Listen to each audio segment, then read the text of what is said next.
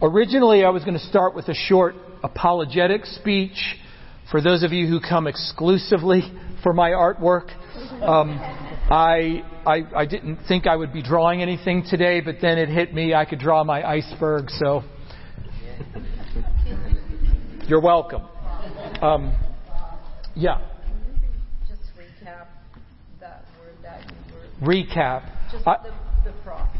My prophetic word was more of a description at first. I saw the Lord in my mind's eye, just so you know. I didn't have an open-eyed vision here, but I knew it was from the Lord. It was that Isaiah picture. I saw the Lord both exalted and present among His temple simultaneously, and He was causing a stir.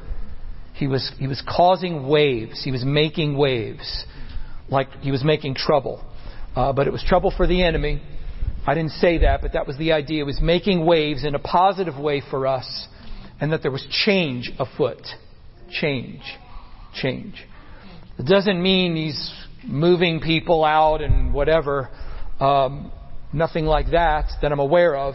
It could include that, but I mostly felt things are just going to change. And then I prayed for grace to, like I just stated now, let's be sensitive to these stirrings. I prayed for grace for that.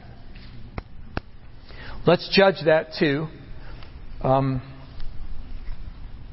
Maybe we, if you feel to do that, we have time afterward, we could talk about it. That's a way of judging it, is processing it. If we feel it's from the Lord, we still have to apply it.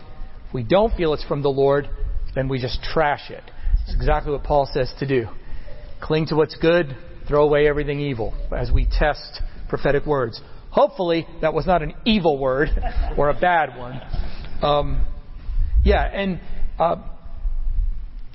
had a friend text me yesterday and then wound up calling me, who had a dream about me and a couple of others that there was change afoot. He had the dream 3 times in one night, exact same dream, one after the other, after he'd have to get up a few times in the night. But when he'd go back to sleep, he had the same dream. And so in my consciousness, I wasn't referring to that. I felt like I was getting something from the Lord, but then I remembered He also had a word about change, that everything would change. At least that's what I said in the dream.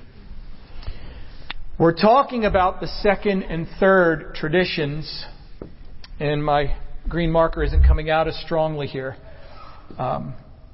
Anyway, here you have the iceberg, and the tip of the iceberg, the way I'll put it today, it represents our specific gatherings. The way we meet when we gather, and what we do when we gather, is the tip of the iceberg. That's what I want to illustrate with this. Okay, meeting as spiritual family units is not a method, nor is it merely the model we use. We choose the house church model over other models. Now, other people may see it that way, and that's fine. I don't see it that way. I see meeting as family units as the biblical vision. I see it for a couple of reasons that way. Number one, maybe more than a couple, but first of all, what we see reflected in some of the texts we're going to look at today, for instance, in the sharing of the gifts and everybody sharing. You can't all do that when the whole a giant assembly meets. It just can't happen. So somewhere, sometime, there has to be that sharing of gifts. It depends. That totally depends on the size of the groups that meet. Second of all, the texts clearly teach for us to love one another in the spirit of Scripture, in the clear light of Scripture. That means intentionally developing family, which we can't do in massive assemblies. When Jesus said, love one another, that's what He meant. When He prayed that we would love one another the way that He and the Father are one, that we would be one the way they're one, that's got to be family. I mean, it's the explicit teaching of Scripture, and it's the implication of everything else that's taught. It's assuming that there's tight connections, or else, for instance, the issues of discipline that Jesus taught, they don't even matter if if there's not a distinct family unit that someone could be in or out of. So these are the reasons why I believe these family gatherings are meant to be family units. Right? It's not just a method. It rather grows out of a larger value system. That's my point. By the way, also 1 Timothy 3:15, the church is God's household. Or the use of the body metaphor. To me, between John 17, John 13, and the body metaphor, it's inescapable that church is family, period. And everything else we do in a larger assembly like this is icing on the cake, but it's not the cake. All right. So the way we meet, the reason why we meet the way we do is because a larger value system is breaching the surface. Right? So if people try to gather as a family that shares the Spirit, merely as a method, one of two things will happen. Number one, they'll try to do it hard in the flesh, and it will become cultic and weird. We don't want that. How many people know we don't want to be a cult? Amen? Okay. Or it will default in something convenient for everyone, where there's no sacrifice, it's provided by the leaders, and then it becomes a product to be consumed and a conference to attend rather than the church that embodies Jesus. Those are the two extremes in the flesh. You can't do what we're doing without the Spirit. So it's one of the reasons why I believe we're progressing, I would call it rather gradually, rather than going too fast at once. The Lord is giving us land part by part. Exodus 23 or the beasts of the field would take us over if we tried to go too far at once. In any case, the reason we do what we do is because we see this is the Jesus way. He's the mass underneath the surface that gives us this gathering here, or these gatherings. All right? This is why. It's because of the way we see Jesus that he has to have a body that has members that relate to one another and therefore embody him. That there is no other way to embody him. Here we have Jesus explained to us, proclaimed to us in the gospel. So the gospel as a full kingdom message leads to what I would call the family unit way of operating, which is the only way of operating. Just like with humans in the natural, it's families. And everything else should be built on that, even in the normal, the generic politic of life. The way humans organize themselves is in clumps called families. Whether they're the natural family or if the natural family gets broken, you'll find that there's still the tendency toward families among friends. And that'll even be exploited in entertainment, and popular shows will just be about friends that become families. Because it's a thing. It's natural. In the church, it's like, oh, I don't have to do that. It's like, what? That's the place it should be happening the most. Not maybe an addendum to the other things. This is just pure logic scripturally. It shouldn't be revolutionary. But I found personally it is. And also here we have all in one clump. It's all related together. God's eternal purpose. This is the mass below the surface. We see God's eternal vision. The mystery, not with complete divine clarity, but in terms of what we're supposed to know. God's vision is for a fully restored universe. On this side of Jesus, it looks like a fully restored church as a body. That's Ephesians 4, Ephesians 1, Ephesians 1 through 6. Let's just do it. Anyway, so these things, when they breach the surface, the practical thing we do is we have to meet as families in order to fulfill what God has done for us. Organizationally, for instance, in terms of analogy, we'll refer in passing to the Passover, no pun intended, but the way they did the Passover at the very first in ancient Israel, every family unit celebrated the Passover. Every family in its home would have a sacrificial lamb. If one household was too small, they would join with another household to sacrifice a lamb. So it was one covenant meal throughout the entirety of whatever this 1 million plus people, whatever it was. But they couldn't all meet in one Passover meal. So they all met in their homes. So they all, in order to do it in close-knit, they had to meet in homes. But because they were all doing it in the same spirit of covenant, they were all enjoying the Passover meal together. So the way that they connected with the whole was by doing it in a smaller group. It wasn't clicked off. It was in solidarity with the whole. We could do it as cliques, or we could choose not to. Because if there's real love in the family units, there'll be love among the family units. There'll be solidarity rather than exclusive clique action. So that's the way that they were organized and connected. It was one Passover meal, but there had to be all these different lambs, all these different households with their lambs and with their feasts. Similarly, when Jesus was echoing the Passover, not even in the Lord's Supper, but when he fed the 5,000, the Gospels, I think they all report this. Mark's version, Matthew tells us they were in groups of 50 and 100. They had to break down the crowd into smaller groups. Mark's version, I think I remember this right, Mark's version doesn't give us the number. It just says he put them into groups. And it's an interesting little phrase in Greek. We get our word symposium from this word. It is the Greek word symposium or symposian. I don't know if it ends with an S, an N. It might, but it's in the plural. And the phrase was just symposia. Meaning, and the word symposium in that Greek context means a banquet shared by intimate friends. In fact, often in unbiblical contexts, it meant a drinking party where worse things would happen. Obviously, that's not the way Jesus and Mark was using the word, but it was a little banquet so that the crowd could be broken up and be unified in its larger size by virtue of these smaller groups in intimacy with one another. It both reflected and added to the unity of the whole.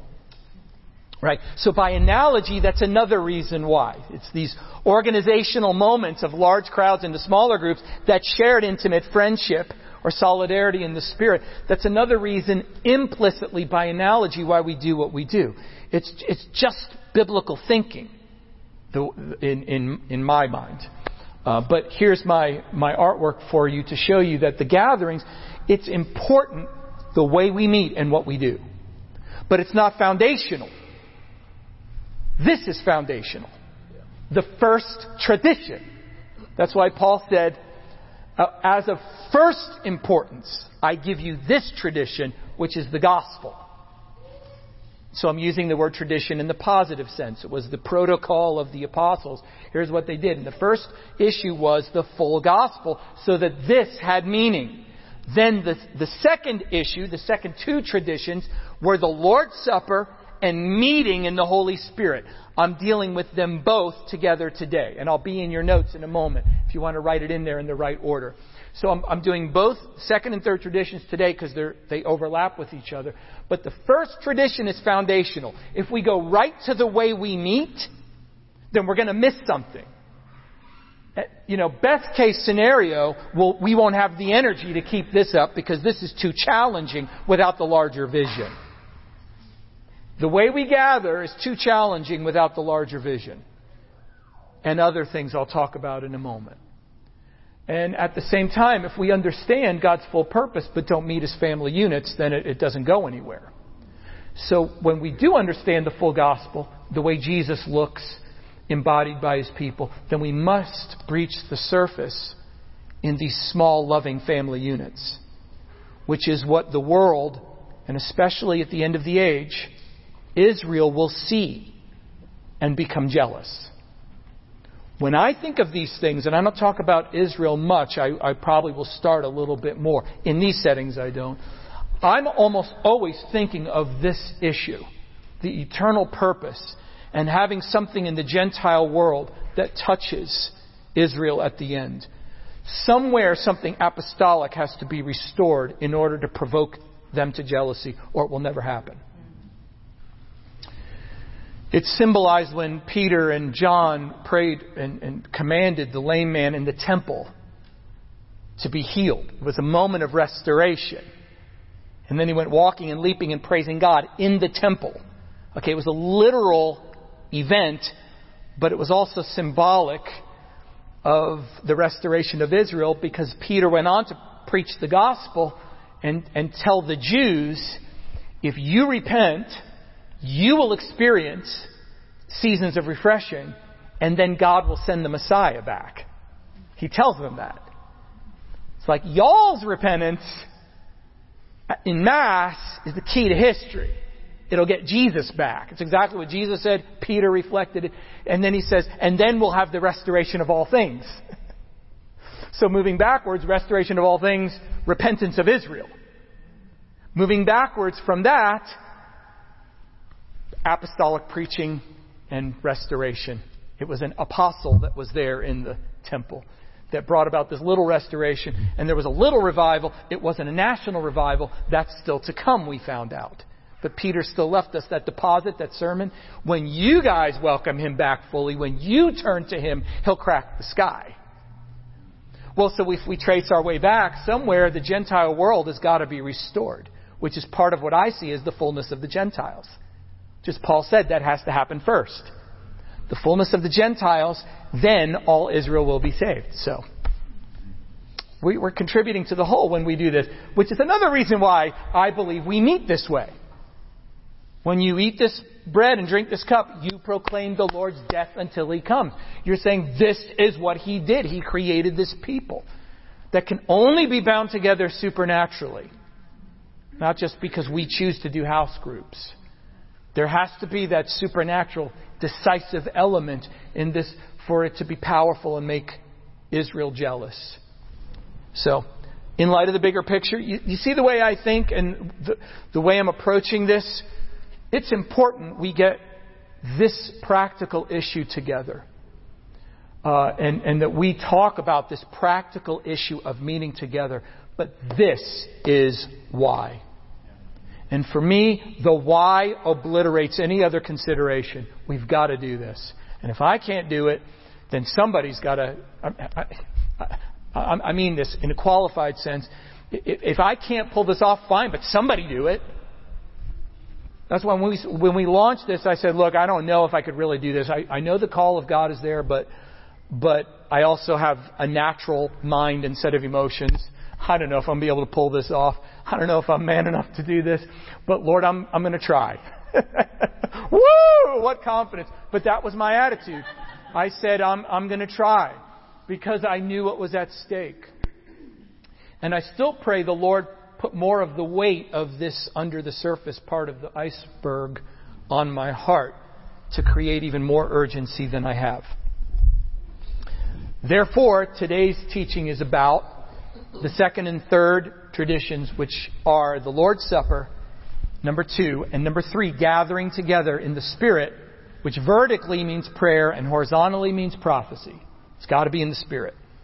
But of course, in 1 Corinthians 11 through 14, they overlap because the Lord's Supper and then sharing the Holy Spirit as body members was all one meeting, banquet and then meeting in the Spirit.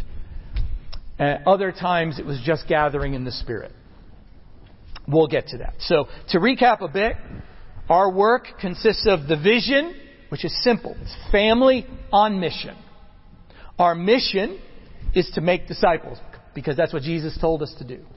Disciple making is the fruit of covenant family, and it's also disciple making is the fruit of covenant family, but also covenant family is the goal of true discipleship. The disciples are best made in family units, and they also create new family units. So the church planting is an integral part of discipleship. Discipleship is not going to school, and it's not even just being apprenticed. It's forming new communities. Okay, and our motto is discovering the way of powerful living in Jesus Christ, because when we're immersed in community, which is because we're following the Jesus way, we become like Jesus and therefore powerful people. The 3, letter B, are you with me in your notes now? Letter B, sorry about that. I didn't mention it yet. Here we are, letter B. The 3 apostolic traditions. Number 1, as we said, is the full gospel, which also announces the creation of a new community as testimony to God's kingdom. So it's redemption by the blood of Jesus. It's the renewal of each individual person as a new creation. And then it's the creation of family that must be lived out if we have the full gospel. The second tradition, according to Paul, in 1 Corinthians 11, 17 and following, is the Lord's Supper. And we're talking about that today. The Lord's Supper, which has been mishandled throughout history in two great carnal extremes. We'll get to that in a moment. For Paul, it was an apostolic tradition. It was a practice that was rooted in great meaning.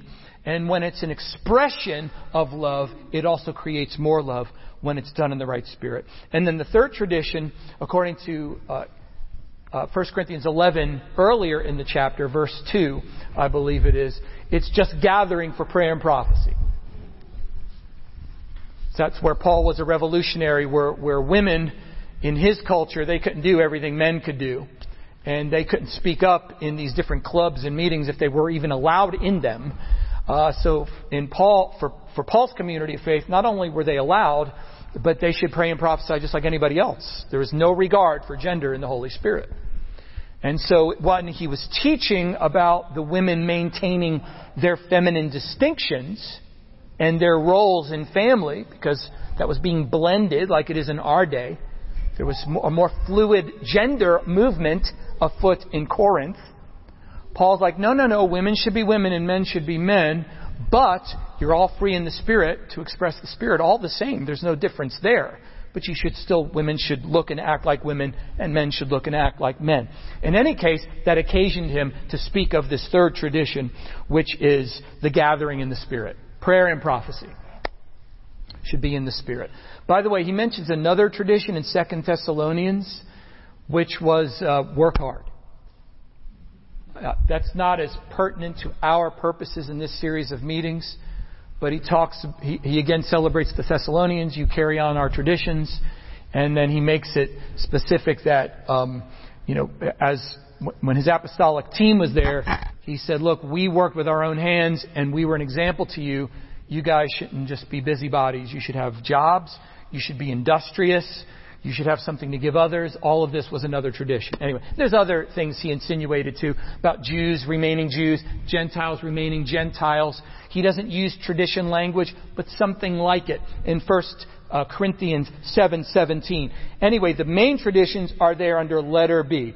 So Roman numeral 2, today's topic, which we've already broached, the Messiah's body and the Lord's Supper. And I gave you a list of key passages there that teach this or mention it. And there's another verse that you can add that I have later, but I didn't put it in this list. Ahead of 1 Corinthians 11:2, you can add 1 Corinthians 10:17, which we will look at today.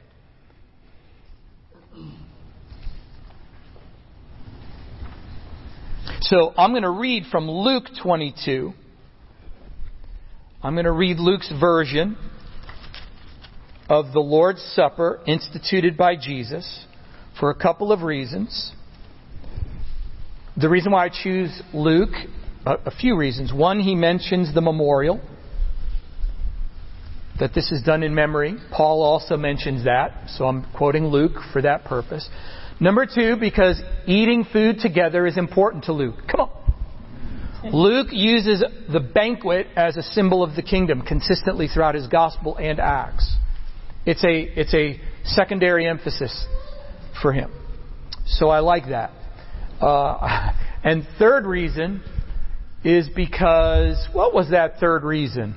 Because there's more than one cup mentioned in Luke. And so it shows you more apparently. This is not, it doesn't have to be practiced. It's not definitive.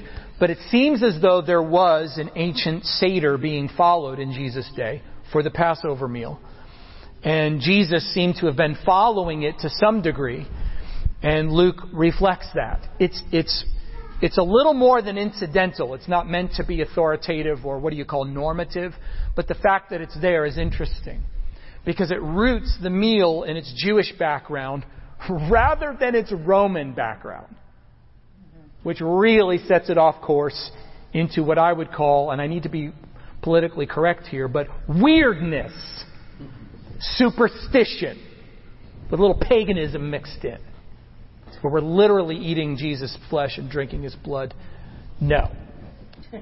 No, talk about getting us off course from the real purpose, which is, to me, the spirit behind that is the enemy to what is truly kingdom and apostolic.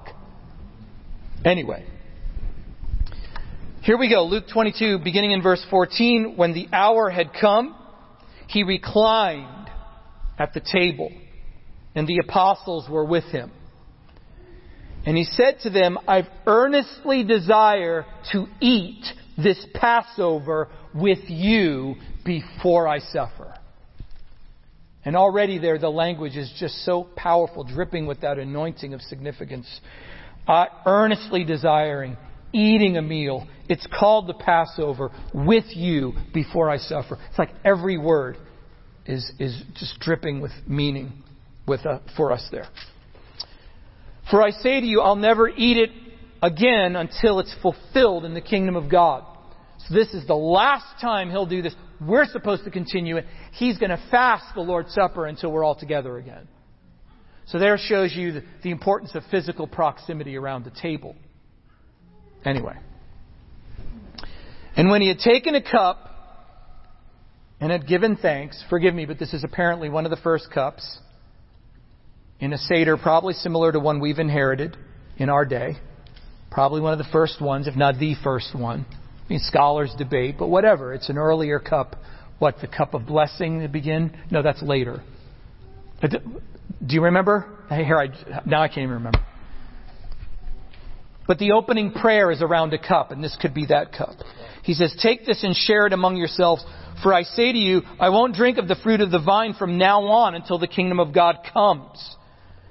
Then when he had taken some bread and given thanks, he broke it and gave it to them, saying, this is my body which is given for you. Do this in remembrance of me. And in the same way, he took the cup after they had eaten. So this apparently is the third cup, the cup of salvation or redemption. So he's taking that cup. Because it's after the meal. It's after they had eaten. So this is at a banquet. And he says, this cup which is poured out for you is the new covenant in my blood. But behold, the hand of the one betraying me is with mine on the table. There's a little hint sometimes of the mixture we're going to have to deal with in this age, even at the banquet table of the Lord's covenant. And Jude, in the verse on Jude 12 I gave you in your notes, Jude mentions the agape feast, which apparently is another word for this. He talks about how the false teachers infiltrate your agape feasts. They find a way in, preying on the intimacy and the presence of power at these meetings anyway. So that's just part of the thorns that are sometimes involved in love, when we express love the Lord's way. So, just to keep the pause going, when we do this the right way, the Jesus way, because of this, we are not avoiding all risks. And it's not just what we're reading about now, it's other things too. This is more risky than other ways of doing things. That's just life. Sometimes people ask me when... They ask me what we do and why we do it. Then we get into a discussion, and it almost inevitably leads down, why do we have to do that? But then they'll say, well, then how do you make sure everybody is on the same page with doctrine and all this? I'm like, well, what about this problem and that problem? I'm like, yeah, you can't avoid those problems. This is not as easy. This is riskier. But that's the risk of love. Right, an old Michael Card song asks the question, why? Why did it have to be a friend who chose to betray the Lord? And why did he use a kiss to show them? Because that's not what a kiss is for. And then the answer is, only a friend can betray a friend. A stranger has nothing to gain. And only a friend comes close enough ever to cause that kind of pain. That's the risk of true love, is betrayal or pain in other ways. So this doesn't come without risk, it comes with risk. Now it avoids other problems of, levels of demonic infiltration where they can live among us and be comfortable. We win in spiritual warfare, but the other side of it is certain forms of persecution and betrayal. So that's just part of the reality, part of the sobriety that sometimes causes people to run.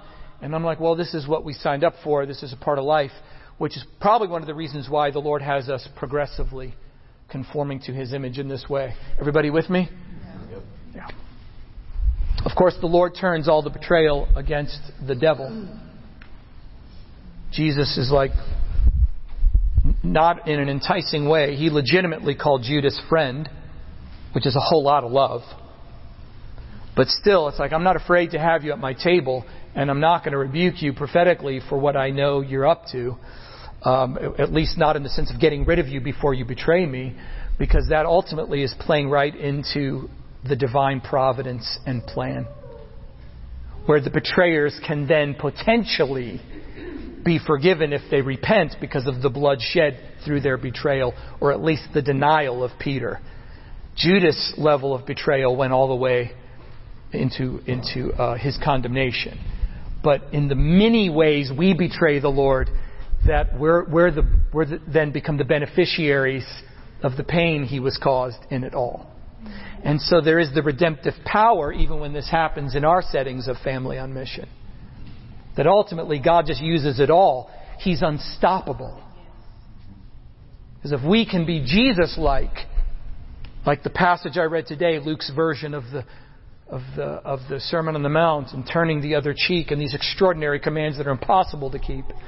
It's like, give knowing that you're not going to get it back. Let them take advantage of you. It's like, good night, Lord. I mean, I don't live there naturally. I don't. I should, and I do when I really have time to pray and think about it and prepare myself. And in some ways spontaneously, but in other ways, it's like, if I lose that, it's my whole livelihood. I mean, what I don't know, but I mean, not that we have to give everything away all the time. I'm not saying that, but I can tell the natural inclination isn't there. And the Lord's like, God uses all these losses for His redemptive purposes. In the end, He's irresistible. So as we follow the Jesus way, there'll be these pains and these wounds, but they heal into scars that become sources of the Lord's healing in other people's lives. It's like an unvicious circle. It's always flowing with grace. It's extraordinary. So you see, again, I'm talking tonight this morning, about the way we gather, but it belongs to this larger picture of redemption and what the kingdom looks like in our hearts, envisioned and lived out. So the one who betrays me is at hand. He's at the table at the end of verse 21. Verse 22. For indeed the Son of Man is going as it has been determined. Which is an extraordinary allusion to Daniel 7. That king, this is the way he was supposed to gain his rule. By betrayal, by suffering. But woe to that man by whom he's betrayed. And they began to discuss among themselves which one of them might be, that it might be who was going to do this thing. Because they didn't know. That we all have questions about the potentialities of our hearts. And then there's the dispute about who's the greatest, which is an interesting second topic. Who's going to betray him and who's the greatest? It's like, you're not seeing the irony in that. And then there's a tremendous teaching on leadership, which all leaders should drink like the wine of the Lord. The youngest is the leader, the servant is the greatest, but that's another topic. Letter B in your notes, the Lord's Supper. There have been historical layers added over time from this ancient passage that we just read. Okay, number one, there have been historical layers added over time to this, just like many other issues. Many other issues in the kingdom and in the scriptures. One extreme layer that's been added for the Lord's Supper is sacramentalism. In other words, that something occurs called transubstantiation, where the literal food and drink Turn into the body and blood of the Lord, so when you eat that, you eat Him. And of course, the scripture is cited in John 6, eat my flesh and drink my blood, you have eternal life. And my response to that is, that's a metaphor that Jesus knew would be controversial. They took Him literally then. And a bunch left. And He explained the metaphor. It's the Spirit who gives life. The flesh profits nothing. If the bread were literally my body, you'd be putting bite marks on my arm in this original setting. When He says, this is my body, it's got to be a symbol. Or they would be seeking somehow to eat Him. Or we take care of it by changing it, the bread into His body. That's not the case, because John 6 is a metaphor. Just like being born again is a metaphor. That's a theme in John. He uses a lot of metaphors, and then he has to explain them, because if we catch the metaphor, it means we're spiritually astute, and if we miss it, we're dull. You must be born again. How can I crawl back into my mother's womb and be born a second time? No, you must be born from above by the Spirit. He explains it. You see? It's a metaphor. Or, Lazarus is asleep. Well, if he's asleep, we'll go wake him up. No, Lazarus is dead. It says, then he told them plainly, Lazarus is dead, because he used the metaphor of sleep. He used the metaphor of his body being bread. Regarding intimacy, specifically, by the way, with his words. My words are spirit and life. Further down in that passage. Being born again is a spiritual transaction, not literally being naturally birthed again. And on it goes. Like, he's not literally a physical door. It's a metaphor, right? That's the way of John's. Same thing here. We have to catch the metaphor that this is my body, my blood, and still capture the significance of the meal, because in letter B, subpoint, the other extreme is just making the bread and the cup as mere symbols, as part of a little addendum ceremony to a church service. The Lord's Supper was never meant to be that either, in overreaction to the Roman view. Like you're eating Jesus. Like literally, they have to teach on what to do if you drop one of the wafers, because it's a piece of Christ. You can't eat it, but you can't just throw it away. It's a piece of Jesus. So there's this whole thing about folding it up and putting it and carrying it a special way. I mean, they take that for real. Then there's the other extreme where it's too lightweight. Yes, of course, we're not literally eating Jesus, but there's a meal with great significance that mere symbolism falls short of. Which brings us to number 2. This is the history we recognize. Not the other layers of sacramentalism or mere symbolism. Which, by the way, when people merely do it as a symbol in a church service, in my mind, it's better than nothing. I'm not saying that's really bad or evil, but I am saying it misses the whole point. But what we do get out of it when we do that, thank God. For any good that happens therein. I'm not trying to knock all that, but I am trying to interpret the scriptures in their raw purity, rather than have to accommodate everyone. You only live once. The history we do recognize, the Passover. More to say about that later. Okay? To me, this is very simple, but it's also biblical. Letter A under number 2, the Passover is the history behind the Lord's Supper. Okay, not Roman communion, or the Eucharist as it's so called, but rather the Jewish Passover. Another plug for the importance of Jewish roots. A Semitic, a more biblically Hebrew view of our backgrounds gives us a better understanding. Now that can be taken to carnal extremes, but it's still, when it's done right, it's the best background. Letter B, the history we recognize, is Jesus' version of the Passover, where He fulfills the Passover and He renews it into the Lord's Supper.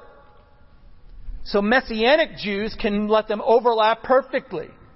They can do Passover and see it as the Lord's Supper, and that's great. But in Jesus' renewed fulfillment of that, He brings it into something that we can practice more frequently rather than once a year. It's a part of the community's life. So He fulfills the Passover without replacing it. He fulfills it and renews it and simplifies it. And letter C, I look to the practice of the apostles and the early church in Acts. They broke bread together regularly. And of course, we have Paul's teachings in one of the passages we're looking at tonight, which is the key passage for us, as it brings Jesus' teaching from this passage into the life of the church in the Gentile world. So the Jesus version of the Passover, the Last Supper, He brings it into the new covenant community life. All right? How we doing so far? Pretty good? I feel great. Little letter C got left off. Okay, little... No, it's on the back. Is it on the back? Little letter C's on the back. That's okay. There's a couple of times I didn't give you subpoints, so you can fill them in where I didn't put them in your notes. So number 3 now, we're on the biblical definition and purpose of the Lord's Supper, right? Letter A, it is a covenant meal. It's a covenant meal. It reflects our covenant with God. Just like Jesus said, this is the blood of the new covenant, or the new covenant in my blood. It's the Jeremiah 31 fulfilled. We have a new covenant. It's exactly what my prophetic prayer was about. And I wasn't even thinking of it at the time. It just struck me. Oh, this new covenant. And, oh, yeah, I'm talking about that today. Maybe subconsciously I tied it together, but I felt the burden of the Lord best I can tell. So it's a covenant meal that celebrates our covenant with God and our covenant with one another. That's the point of the Lord's Supper. And it's a powerful interaction. Look, meals are powerful no matter what. Amen. I mean, there's few things more intimate than eating. You're chomping up things that taste good and swallowing them into your body. They're literally going inside of you. That's pretty intimate, which is why instinctively we usually want to do it. Not always, but usually there's a tendency to do it with other people. Because psychologically, we're like, it's a friendship forum. It's natural. And in many parts of the world today, really implicitly even in the West, definitely in the biblical world, and more importantly in the Bible itself, who you ate with was who you deeply associated with, which is why they made sure they didn't eat with everybody, which was the problem in Corinth. You have to wait for one another, Paul said. It was a huge deal because some were celebrating the Lord's Supper and leaving out brothers and sisters because by the rules of their society, they shouldn't be eating with those people. And Paul's like, that's not going to work in the new covenant. That's how, I mean, think about it. Your teacher eats with tax collectors and sinners. I mean, that's shocking. You're eating with them? I mean, you're recognizing them, and here's the key. You're bringing them into fellowship with your heart and giving them public honor? How dare you do that? Jesus is like, they need me. So we share food. That, I'm telling you, that was revolutionary to the world, to the religious system of Jesus' day, and to the social system, not only among Jews, but among the Roman Empire. That was obscene. That's the power of a meal to them. The Egyptians could not eat with the Hebrews, and Joseph was neither fully Hebrew in terms, well, of course he was ethnically, but in terms of his status, he couldn't eat with his brothers, and he couldn't eat with the Egyptians because he wasn't an Egyptian. So when they all had food, 10 brothers at that point? 11? Was it 11 brothers? 10? It must have been 11 because he was the 12th because Benjamin was home. So it was 10 brothers in one room, Joseph in one room, and the Egyptians in another room. And it's not like they didn't like each other. You just can't mix at the meal because you're different sorts of people. Everybody agreed with that and understood it. And Paul's like, this is a tradition. Y'all got to eat together. Paul's like, nah, I can't really do that. And Paul's like, well, you know, it's a covenant meal. So if you take covenant into your body but are not exercising covenant socially, then that's not going to mix. It's very powerful. My whole point is that this is a covenant meal. It both covenant, by the way, organic covenant, another way of saying family. This meal reflects family love that we have outside of the meal. And if it is reflecting family love from outside the meal, it's also helping generate more love. Because that's just what getting together around food does. I guess this message is not a call to a major fast. Keep trying, Bob. Keep chugging right along on that one. A few subpoints underneath letter A there. I don't know if I have them enumerated, but I'll just give you 1, 2, and 3. Number 1, this covenant meal is a literal meal. It's not a symbolic snack. Part of the point is that it would not be convenient. Now, that doesn't mean it has to rest on the shoulders always of the same, the mother, wife of the household. I understand. I don't mean to be a burden to the people who tend to perhaps prepare meals in our families. Nonetheless, the inconvenience of the meal is part of the point. It takes time and effort and money and mess to mix this together. That's a part of the point. Church is not meant to be a system that makes life convenient for people to come and get plugged in and leave at your convenience. And we're going to build the success of our ministries around that convenience. It's the opposite. It's family coming together to sacrifice for love, which is the whole point of these gatherings. And I haven't even gotten to that point in your notes yet. That's how important it is. This is all about love. And yes, I wrote it in red in honor of Valentine's Day.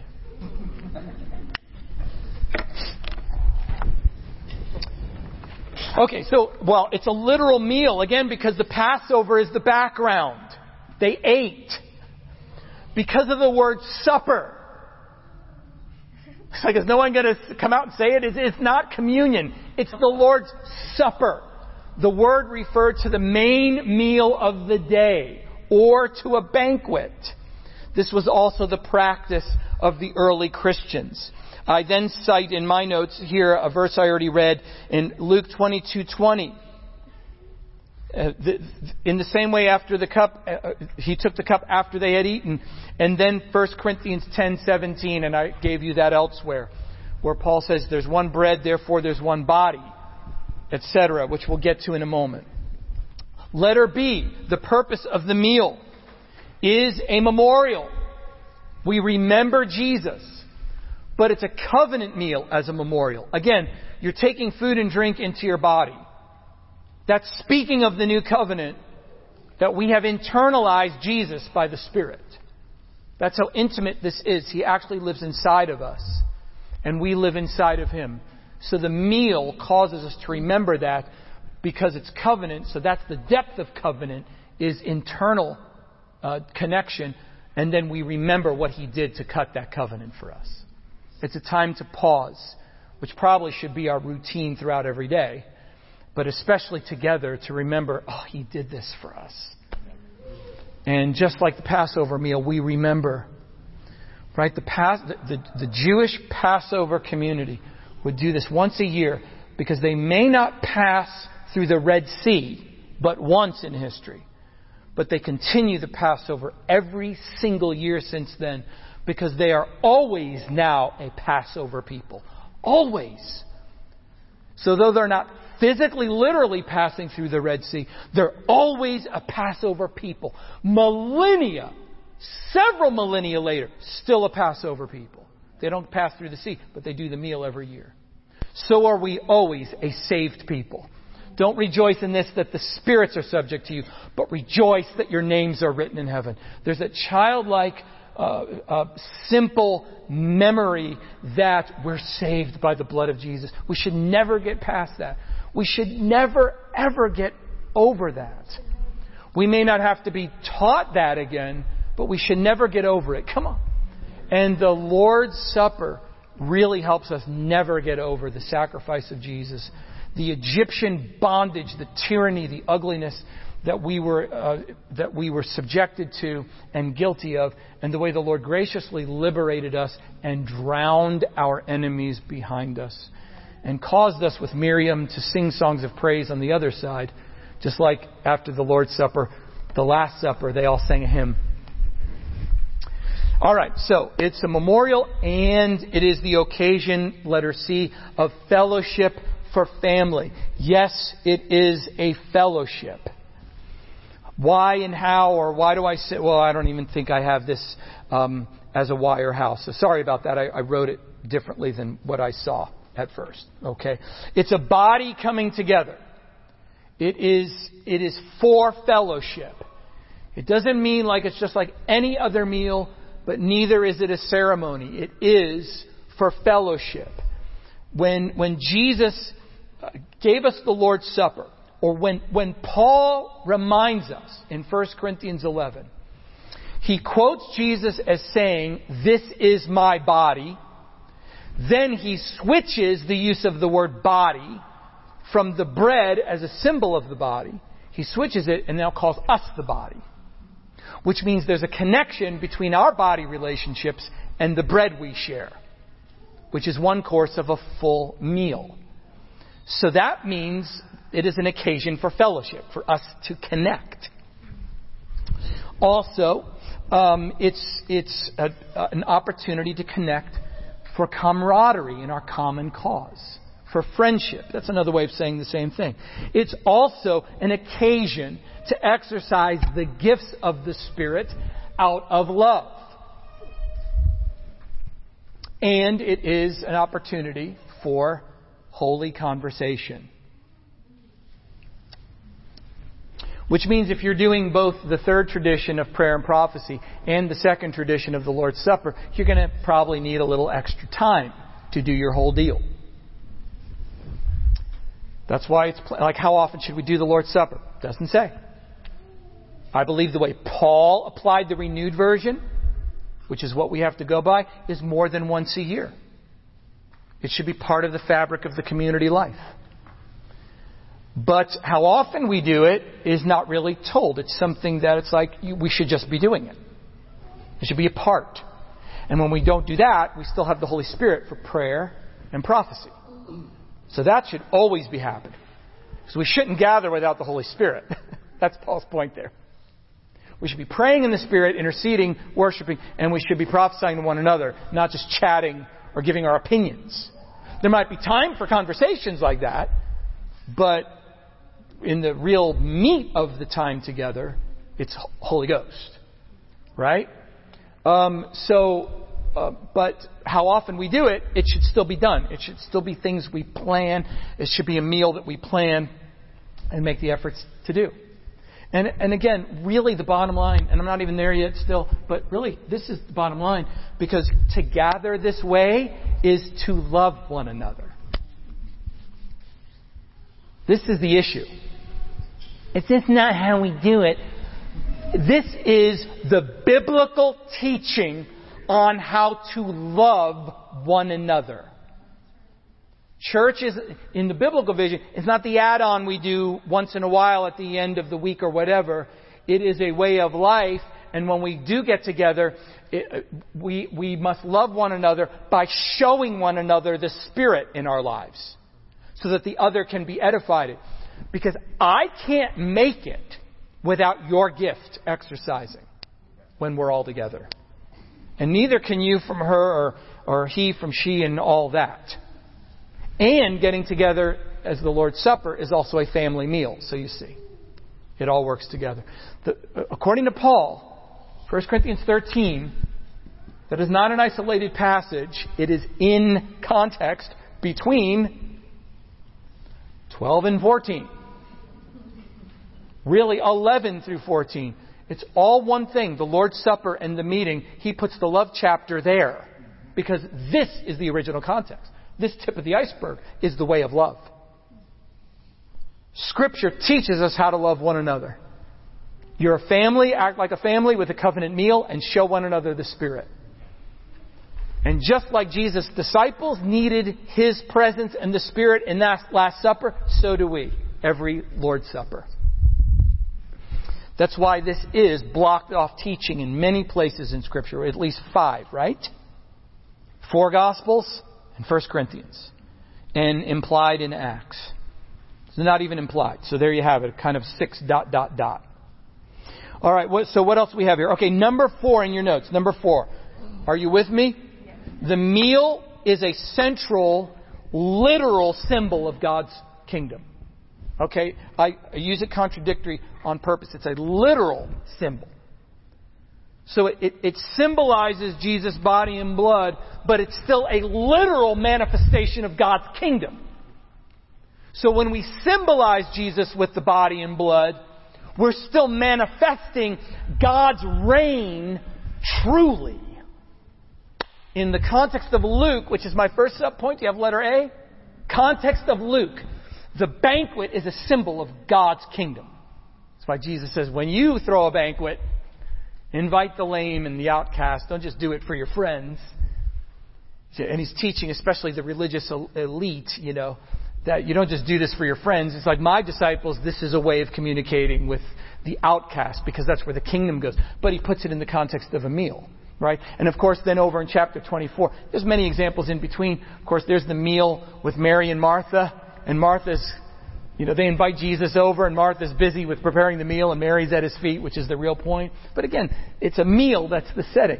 Then, of course, chapter 24, the mysterious Jesus hidden from the eyes of the disciples. They didn't see Him alive from the dead, even though He was physically there. When was He revealed? In the breaking of the bread, at the meal. Because Luke is emphasizing this as a symbol of God's kingdom. It's a banquet where all are welcome and where His covenant people share life and love in the Spirit.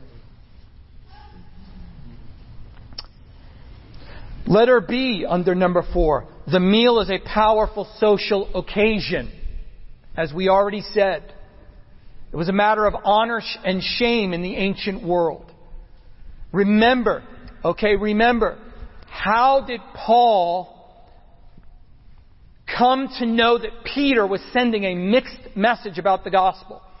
He said, we are not justified by works, we are justified by faith.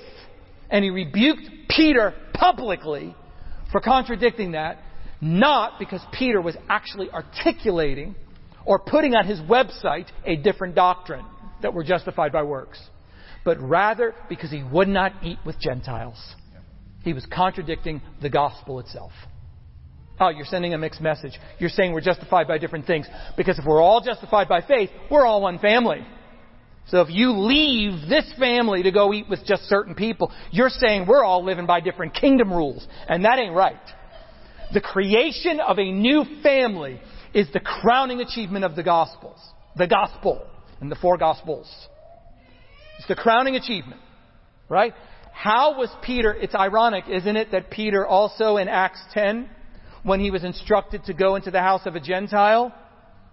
I mean, he learned this lesson at one point. How did God communicate you can go into the house of a Gentile, just for starters, and actually preach a Jewish messianic message to them? For kickers.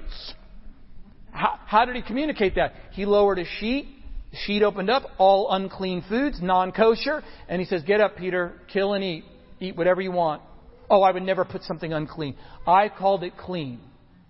Which helps us understand why God had kosher diet to begin with. It was a social issue. It was a mark of the covenant, who you eat with and who you don't eat with. Because social interaction at the meal is so powerful. So now he says, it's through food and through a meal that I'm communicating with you. It's through diet that I'm telling you who you can fellowship with and who you can't. And now it's for everybody. So it's very important. And the Corinthians, you know, like I've taught before, we have some new people here.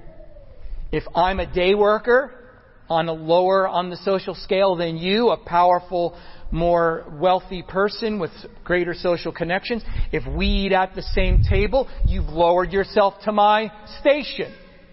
And it will change your station out there in the city. So the Corinthians, the wealthier ones, we're leaving out the less wealthy ones because they can't share the same table. And Paul said that's why some of you have a virus that won't be healed. And others have already died. So this is not a small thing. Because you're taking in your body a covenant meal, but you're breaking covenant socially. And when you do that, you ingest the food and the spirit of covenant. While breaking the spirit of covenant, your immune system cannot sustain itself and you'll get sick, and some have already perished. So the social occasion of a meal is very powerful. Yeah. All right. So here we go. Letter C under that. The community then enjoys variations on the Lord's Supper. Number one, the literal Lord's Supper. We plan it and we do it where we include as many people in our unit as possible. Remember the organization. Sometimes we can't meet an entire church city in a house. But if we're doing in the spirit of unity in smaller groups with the unity of the whole city, we're not violating the Lord's Supper. We're keeping it, right? But so, number one, we're intentionally doing the Lord's Supper. A second tier is fellowship meals that may be unplanned or kind of planned, where we're just breaking bread together. It's kind of in the middle, kind of a gray area. When it says in Acts, they broke bread together. Oh, is that the Lord's Supper or not? Yes. It probably is at least mostly the Lord's Supper, but probably also refers to like when it says they just took their meals together. It's like a second tier variation. It's connected with the Lord's Supper, but it's just part of the spontaneous love of eating together at times. And thirdly, Paul recognizes there's times for just private meals. You can do that at home. You don't have to include everybody. There's just times for that. And then there's times where we're just eating together, breaking down normal walls of our rhythm of life. And then, of course, there's the Lord's Supper where we put all of our effort. Why? To honor the Lord and to be together in a special way. Letter C, the Messiah's body actually meeting together. Paul uses the terminology of body. Number one, the purpose of our gathering when we gather for the Lord's Supper or otherwise is love. Excuse me. Love is the purpose why we get together. It is love. It is not a method. It is the way we love one another. It's why we show up. Because our physical presence adds something even if we don't say anything. This is why social media is robbing the church. And that's putting it mildly. I know some people are shut-ins, and I think there's ways to deal with that. But the point is, and I know if you can get online and watch a sermon. I do that. I love that. But, I mean, it's the physical. I mean, literally, even physiologically, if you don't have the spirit, the heart, the human heart sends out magnetic energy more than the brain does. And when we're together, the hearts sense one another. How much more in the spirit? Just, we are so valuable to one another. When we talk, there's a sharing. There's a substance that gets exchanged in a sense. Like even, I mean, that's why, you know, with this whole, the fear of the virus, you know, people have to wear something on their mask. I traveled this past weekend, 2 weekends ago. And a bunch of people wearing masks, traveling on planes, in and out and all that. But because just getting close enough to people, I mean, it can maybe, if you really think about it, don't think about it too much because it'd be kind of gross. But I saw the light one day when I was going to the airport many years ago. You may have been with me, Brett. I don't remember if it was that trip many years ago. We were in a minivan and we're driving early in the morning to the airport. And another guest speaker was in the front seat speaking to us further back. So he's got his head turned back toward us. The sun is coming through. So the sun's behind him shining and he's just talking. And I thought, oh my goodness. And it's not like what I just did. I had a specific kind of a disruption and things got in the way. And this was just normal talk. There wasn't extra there in the way. And it was like clouds. And I thought, oh my goodness, wow. Okay, now that's the gross version of in the Spirit. In the Spirit, there is an exchange, just being physically present, being together and talking to one another. Those who feared the Lord spoke with one another, and the Lord heard and wrote a book of memorial, or a book of memorial was written before him. So just our presence together in the Spirit adds something. Guys, we need one another. This isn't something we attend. Just showing up, we're serving other people. That's your value. And we haven't even started with the key to this, which is sharing in the Spirit what we're getting.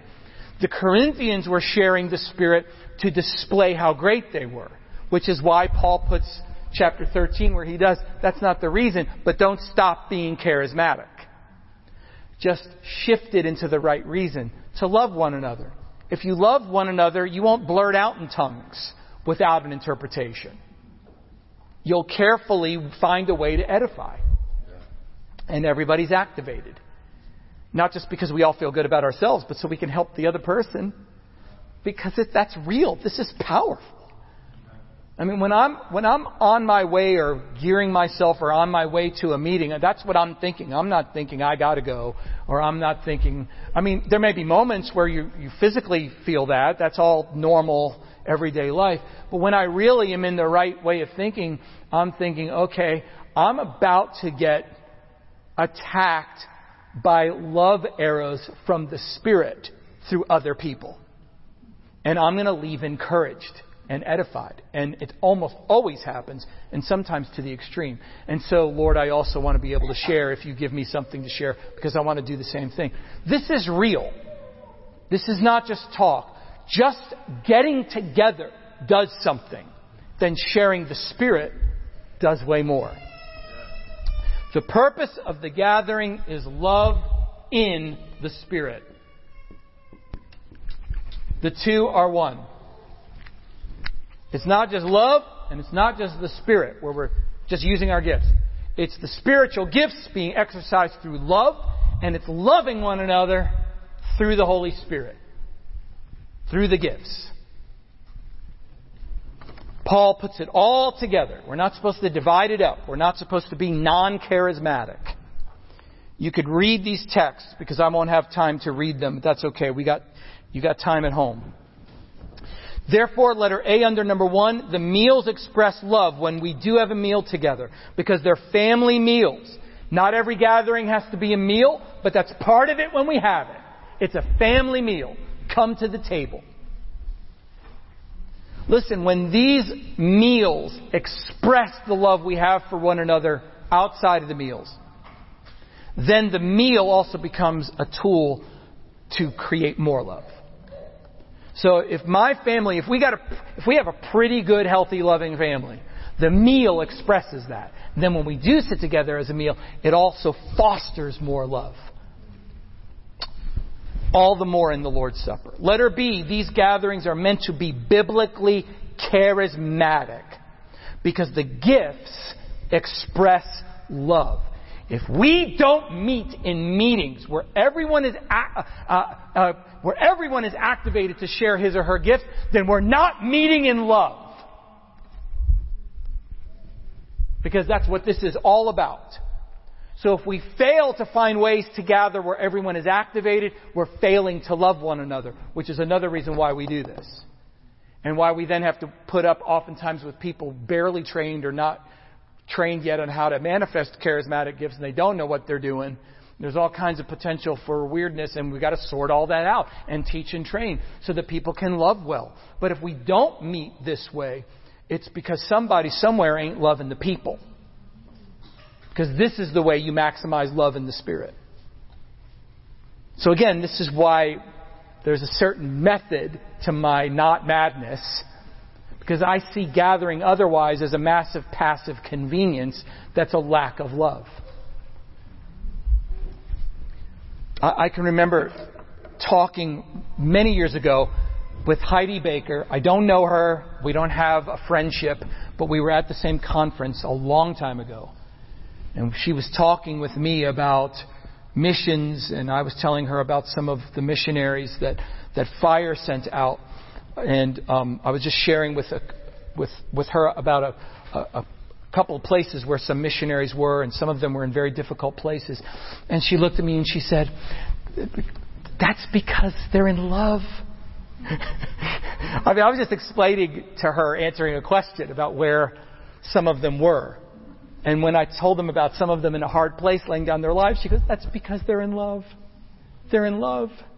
That's why they go and do what they do for the Lord, because they love Him." And, you know, she's all about love. And I thought to myself, I want to be more like that right there. I want that. And that's why we should come together and share the Spirit. Inconveniently sometimes. Because of love. Not because, well, they do church in a way that's the easiest for me, so I'll choose their church above the others. That's not love. That's the opposite of love. Sorry, what is that? Selfishness. How many people know it's probably not going to be a healthy church if you predicate the whole thing on serving selfish needs? Isn't that kind of, sort of the opposite of what church is? Love lays down its life for the others. Not just the paid staff. Everybody comes together in love. Right? That's the reason. Why do we come together to give one another spiritual gifts as we're able and other forms of love? Because we love one another. It's because of love. That's why. That's why we follow the biblical instructions. Guys, please go before the Lord. Let us all believe how valuable each one of us is, so that we're willing to make the sacrifice to give portions of that value to others when we show up, and then share the Spirit with one another. And if you start feeling from the enemy that you're not valuable and that you don't have something to offer, then rebuke that lie. Amen. Don't go by your current mood. Go by what the gospel says, and realize how valuable you are, and we need you. This isn't meant to give anybody a guilt trip if you can't physically come for some reason. That's a totally separate issue. Because love then would serve you. I understand that. But when, you know what I'm saying? Our motivation and purpose is love. So whenever it's possible, this should be the driving force of getting together as frequently as God leads us, enjoying the meal or whatever, and sharing the Spirit. Okay, I'm about to close here because we're out of time. So finally, letter C, the gatherings occasion the honor of one another to embody the Messiah. Because Paul speaks of love and honor in our key passage for us to read at home, 1 Corinthians 11:17, all the way through the end of chapter 14, where he's teaching again the second and third traditions on how they should gather and what they do when they do because of love. So when we read in 1 Corinthians 12 about the gifts of the Spirit, you will notice a couple of things for when you do your homework and read those passages. Number one, the gift list comes after talk about the Lord's Supper. Number two, the gift list comes before talk about the body.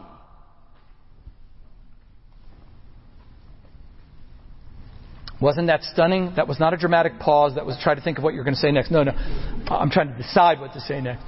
Jesus spoke about the body up in chapter 11. And then he speaks again about the body further down in chapter 12. And what's in the middle? The gifts. Because it's all part of the same situation. And it all relates together. There's 9 gifts he lists, but he always says 9 different gifts, one Spirit. 9 different gifts, one Spirit. Then he gets to the rest of chapter 12. Many members, one body. Many members, one body. It's the same thing. They're parallel. You have one Spirit with many gifts. You have one body with many members. And so when you gather together, you should look like that. Everybody's got something different, but the ones who might more naturally be on the lower social end, I don't know what, they're weaker, they don't have much to say, they're not as charismatic, I don't know. There were all kinds of reasons why people received less honor in Corinth or any other city. Paul says they're the ones you lift up the most, not the least. You don't even make them even. You lift them up. They go higher because that's the way of the body. Right? You take care of the members that are more vulnerable. Right? You know, my liver is a very, very important part of my body. But I can't afford it to be out here because it needs to be protected by other members. It's so vital. So as vulnerable as it would be if it weren't covered, it's the most vital, one of the most vital organs in my body. I can't live without it. Right? So we honor one another by protecting one another in different ways. And one way is to give the most honor. Right? So many things to say about this in the body. But we remember that we come together as a variety because there's a variety of gifts. But those are the things that make us one. They don't just express our unity. They help us foster more unity. This is why when we're discipling people, we have to teach them how to do this. This is what activates Christians. Just being a responsible member, a loving member of a body. That by itself could make people solid Christians without a discipleship program. Add some good systematic instruction and, yeah, you got it going on there. So there's a variety of gifts. There's a variety of members. We're called to love and honor one another, and we are called to prophesy. Your assignments, our assignments, are to memorize all the passages that I listed. Not really, but memorize some of them. And then, of course, we gather in love and honor. These are things we do, but now let's do it all the more. Practice the spiritual gifts, and this will also be a good segue into our last Turning Point meeting, which is about mission. Because the Spirit's going to help us determine aspects of our mission when we gather. Because we get the mind of the Spirit when we're all contributing.